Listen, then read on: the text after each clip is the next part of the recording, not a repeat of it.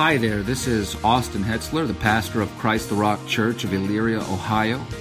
We at Christ the Rock are humbled and grateful to be a part of your sanctification today as you listen to this sermon. But at the same time, we want to encourage you to be a member of a good local church and not to allow online sermons to replace the local church, and to benefit from the life of that church and to give your spiritual gifts back to that church. Having said that, our website is www.christrockchurch.com. If you go there, you can find sermons, blogs, and other resources as well as our location and service times. You can also listen to the sermons on Bible Thumping Wingnut, Podbean, iTunes, Google Play Music, iHeartRadio, Spotify, and Stitcher. I, along with the membership of Christ the Rock Church, pray that this sermon will be a blessing to you.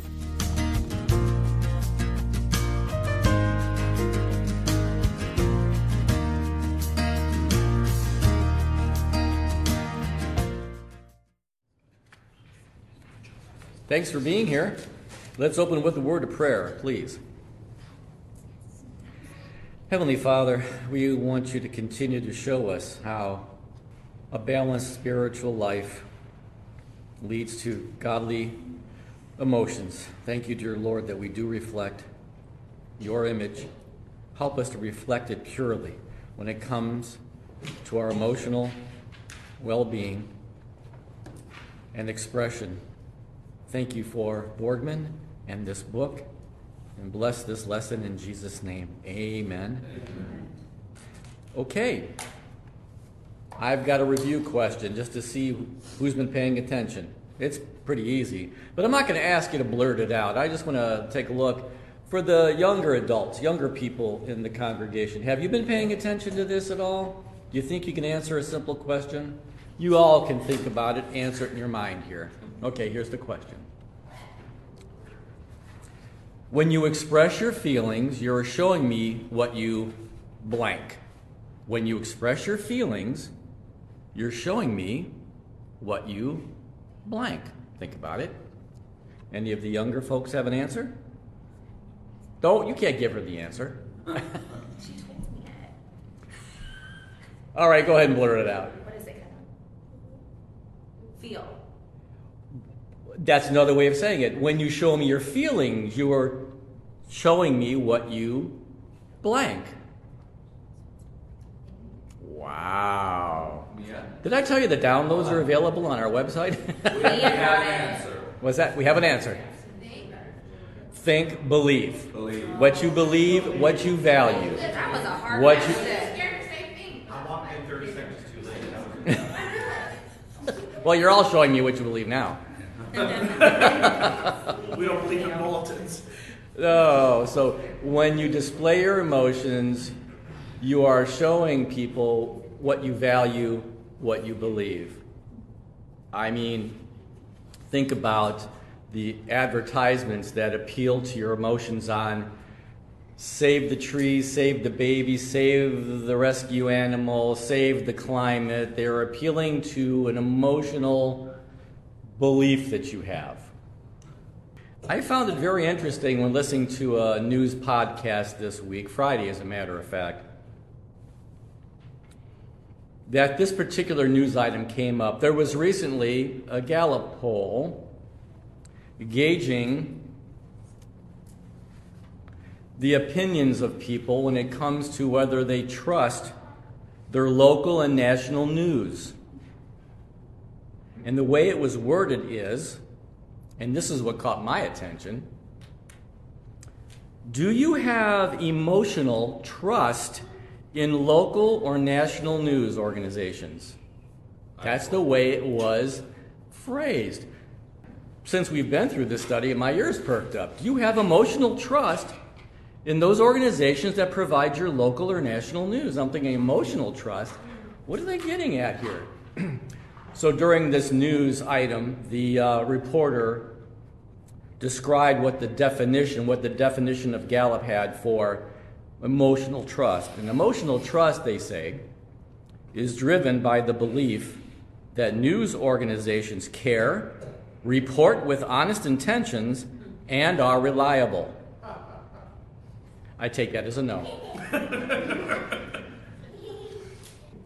Interesting. We just said that when you display your emotions, you're showing me what you value. I thought it was an interesting question. Who do you emotionally trust? Do the news organizations express your values? And do you trust them emotionally? Amazing. And you know what was funny? The, the over 50% of the people said that they actually believe that the news organizations make things up. It wasn't just that they, they, they, they don't trust them to be accurate. They just, 50% said they just don't believe, that the, the, the news organizations lie. I thought that was an interesting start to today because we have talked about emotions tell me what you believe, what I believe, what we value. And we have gone up to this point to establish the foundation of emotional truth.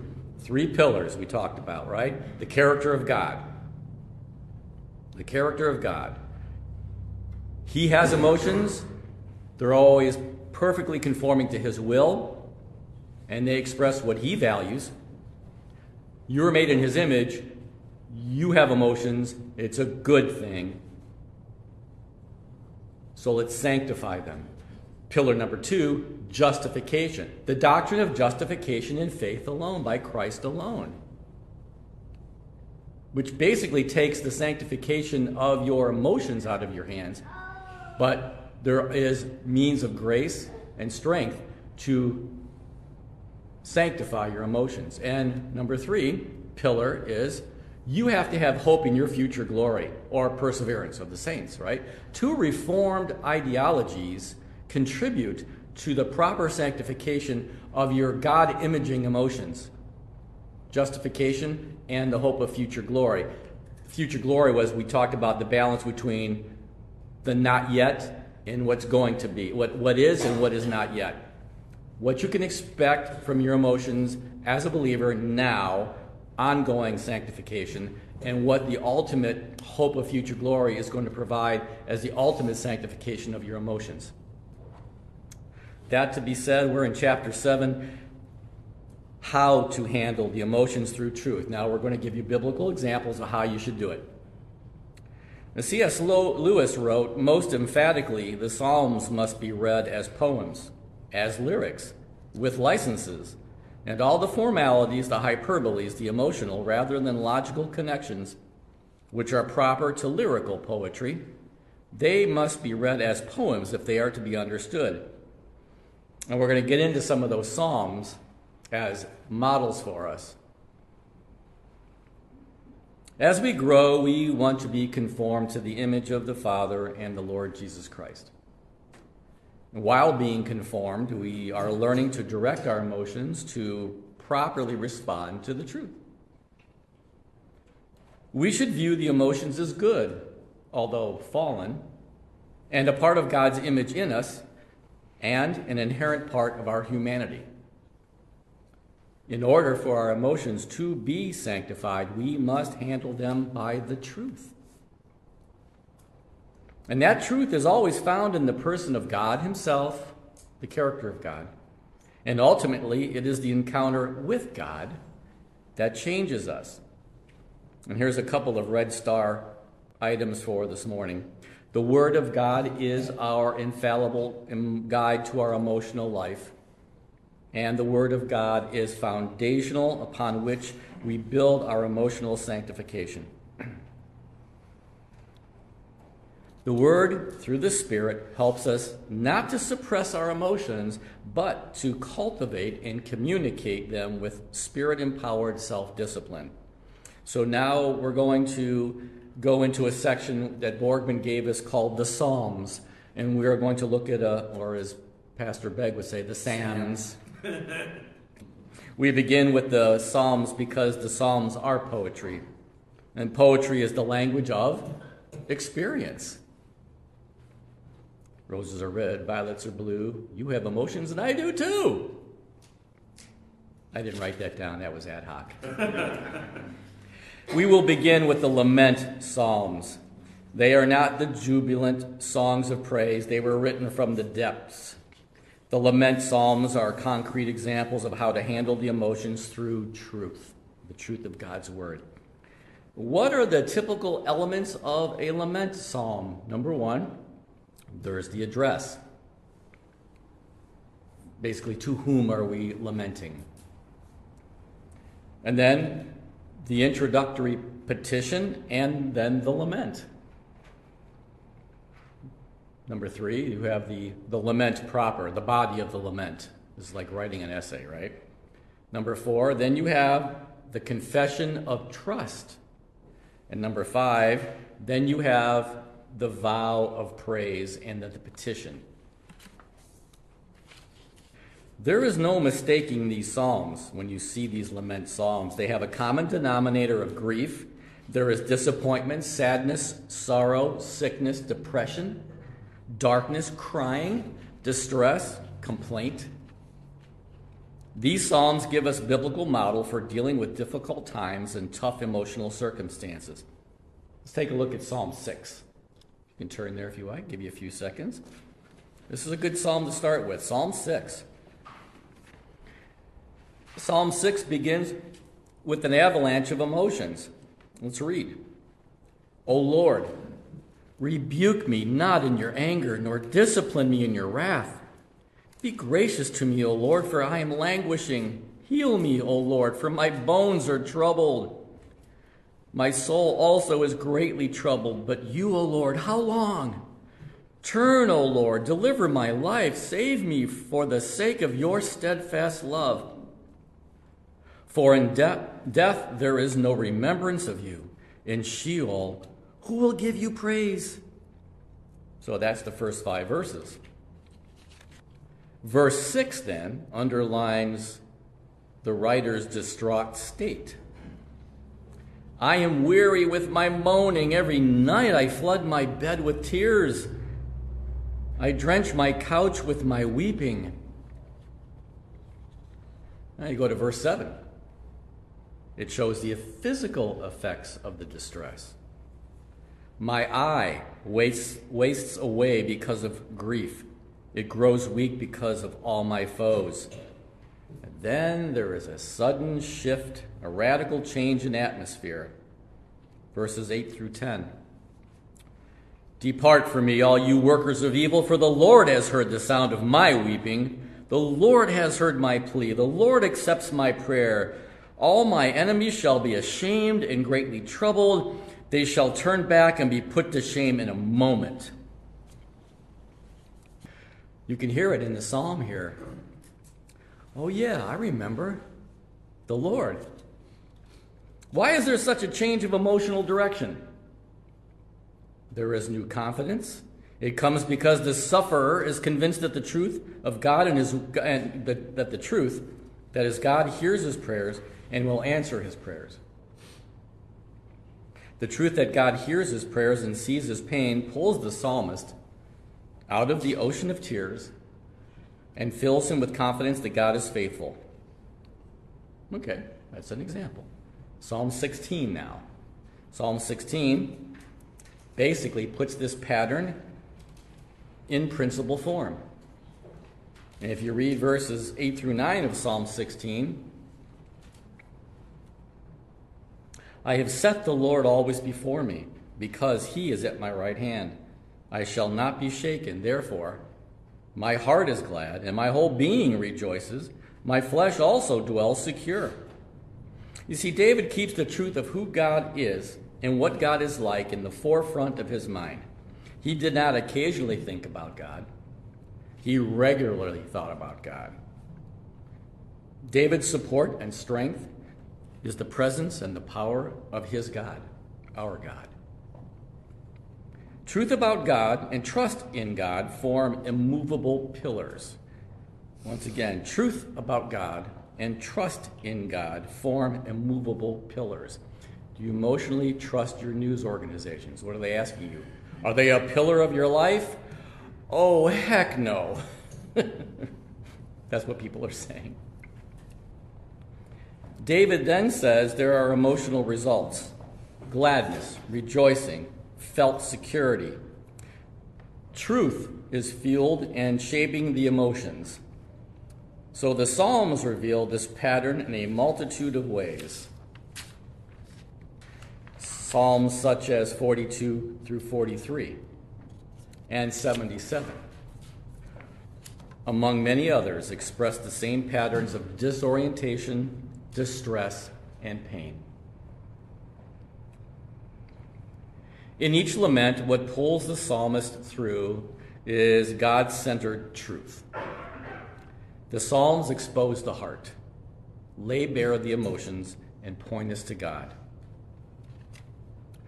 Well, that was the Psalms. Let's talk about the Lamentations of Jeremiah. I mean, that's a book that tells you what emotions the writer was feeling.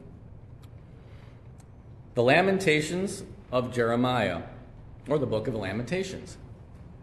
Another example of how to handle the emotions through truth comes to us from the book of Lamentations. Lamentations is open wounded, inside out misery. Jeremiah loved and ministered to people who rejected him and his message. No one listened. Consequently, Jeremiah's prophecies were fulfilled and the Babylonian War ensued. Jerusalem, his home, lay in a heap of smoldering rubble, and Jeremiah picks up his pen. He writes from the heart. He writes theology. He writes poetry. He writes in agony. Jeremiah appears to reach a place where his faith is hanging by a thread. Lamentations 3 19 through 20. Remember my affliction and my wanderings, the wormwood and the gall. My soul continually remembers it and is bowed down within me. There's a song that features the wormwood and the gall. Then there is a breakthrough. He begins to preach truth to himself, what we all should do. He begins to embrace the truth, and the truth begins to do his work do its work. Lamentations 3 21 through 25. But this I call to mind, and therefore I have hope. The steadfast love of the Lord never ceases, His mercies never come to an end. They are new every morning. Great is your faithfulness. The Lord is my portion, says my soul. Therefore I will hope in Him. The Lord is good to those who wait for Him to the soul who seeks him. Notice the first step. He gets a grip by means of what he thinks. He starts thinking thoughts about God, who God is, and what he is like. He starts to think true things about God and starts preaching them to himself. Like God's covenant love never ceases, that is a fact. His mercies never come to an end. That is a fact. His mercies are new every morning. That's a fact. And great is his faithfulness. That's a fact, Jack. The circumstances of what Jeremiah sees cannot change these truths. What he sees cannot change these truths. Wasn't there a scripture that says, Do not believe what you see? Faith is the evidence of things unseen. His eternal perspective begins to blow away the fog of emotional confusion. Truth triumphs over feelings of despair.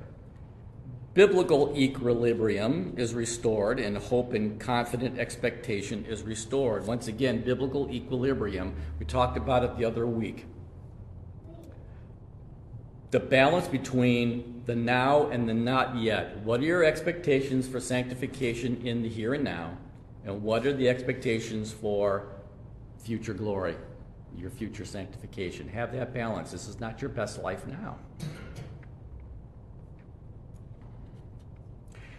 Let's refer to Paul's laments. 2 Corinthians chapter 1 verses 8 through 10. 2 Corinthians 1 8 through 10. Now, this is Paul's lesson that he picked up in Asia. And there are many New Testament examples with a single truth and pattern. So Borgman wants us to focus on one of his favorites. And the Apostle Paul knew affliction, he knew tribulation and trials, But there was one affliction that outweighed them all. Something happened to Paul in Asia that would forever mark him. In 2 Corinthians 1 8 through 10, Paul speaks of an affliction that came to him while he was in Asia. Quote, For we were so utterly burdened beyond our strength that we despaired of life itself. Indeed, we felt that we had received the sentence of death. The severity of the affliction is captured by the word burdened, which implies a heaviness that is difficult to bear. He was burdened beyond his ability to bear it. But the conclusion is stunning. We despaired of life itself. We despaired of life itself. The sentence of death that hung over his head probably meant the affliction was so intense and the despair so severe that it seemed that the only way out was death. We can so super spiritualize the Christian life that we do not leave room for times of deep, painful, faith shaking affliction. Right? Paul knew the reality and power of Christ's strength. I mean, he's the one that wrote Philippians 4:13, I can do all things through him who gives me strength, right? Uh, he knew the reality of not reaching that place of utter despair. He, he'd written, We are afflicted in every way, but not crushed, perplexed, but not driven to despair, 2 Corinthians 4 8. He knew this. He also wrote 1 Corinthians 10 13, No temptation has seized you except what is common to everybody. But from the deepest and darkest corner of this anguish, truths some truths gripped him and guided him out of his despair. I'm going to read 2 Corinthians 1 9 through 10 again. We had the sentence of death within ourselves so that we would not trust in ourselves, but in God who raises the dead, who delivered us from so great a peril of death and will deliver us. He on whom we have set our hope, and he will yet deliver us. What are the two truths there? We had the sentence of death within ourselves. Do they trust themselves to get out of it? Boy, is that so countercultural today. The truth is not in me. I'm going to change my body. I'll get me out of this. Truth number one is negative, so that we would not trust in ourselves. Trust in the Lord. The second truth is positive in God who raises the dead. Paul then celebrates the divine deliverance. He delivered us from so great a peril of death. So, Paul, now armed with the truth, gains a restored confidence. He will deliver us. He did an emotional 180 from despairing of life to a renewed confidence in the God who raises the dead. That turnaround catapulted Paul's rejuvenated faith forward. It was a lesson learned, a hope revived, and a reality reminded. The truth about God, His sovereign purpose, and His resurrection power was an emotional lifeline that brought him back to stability, faith, and confidence in God, as with all the other examples we cited here, folks. Do you have emotional trust in the news? No. Even if I could trust them, I wouldn't have my emotional trust in the news. You know, we talked about this before. Those great words in a lot of scriptures, but God but God. Do not lean on your own understanding, folks. Yes, your emotions tell me what you believe. And when I show mine, it'll tell you what I believe, what I value at that moment. Does it sanctify? Probably not. Maybe it is. But the psalmists, the prophets, and apostles were all real people with real struggles. Their lives are grand stages for lessons of God's light and hope. Let's learn from them. Fill your mind with truths about the Lord. We will find our faith rising higher and higher and our emotions stabilizing. But our emotions will do more than merely stabilize. We can find our emotions responding to truth such that we are gladly trusting, truly trusting, truly rejoicing, and resting with a contentment of heart that surpasses any human explanation. Lord, thank you for the calm you brought us today. Thank you for showing us what we believe. And we confess and repent that if that belief wasn't fully in you, we now turn that to you and we look to worship you in truth and in spirit today. In Jesus' name, amen.